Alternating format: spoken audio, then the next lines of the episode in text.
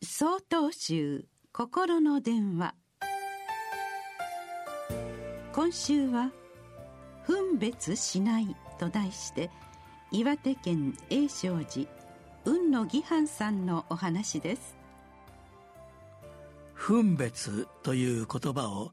辞書で引くと物事の善悪道理を区別してわきまえることとあります。この2年の間にコロナウイルスによって私たちの心のありようがあらわになりました。感染された方に対しいわれのない誹謗中傷をしたり対立が起きたりと善悪道理をわきまえない行動も目立ちました。そんな中で大切なのは物事をわきまえ分別をもって対処することですが仏教では逆にこの分別を持ってはいけないと示されます。目の前の物事の善悪を決めているのは不確かな自分の心であってそれに惑わされたりこだわってはならないと教えているのです。例えば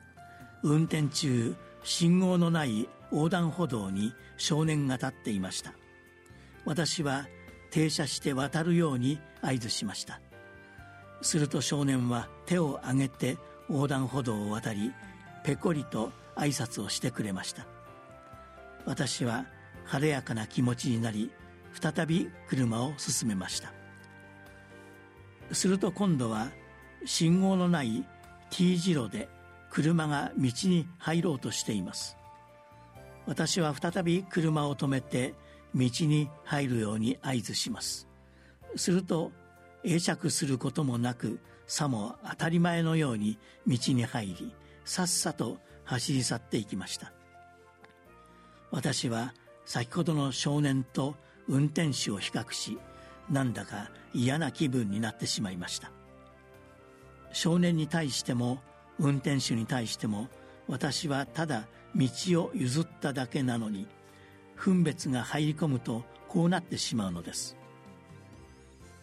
自分勝手な思いを持ち込まない考え分別しない考え分別を超えた知恵それを無分別知と言います。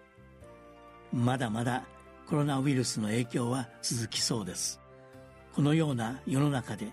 自分の区別する思いに縛られては正しく物事を見ることはできません。分別しないお釈迦様の教えを実践すればコロナ禍においても心穏やかに誰とでも和やかに過ごせることでしょう。2月22日よりお話が変わります。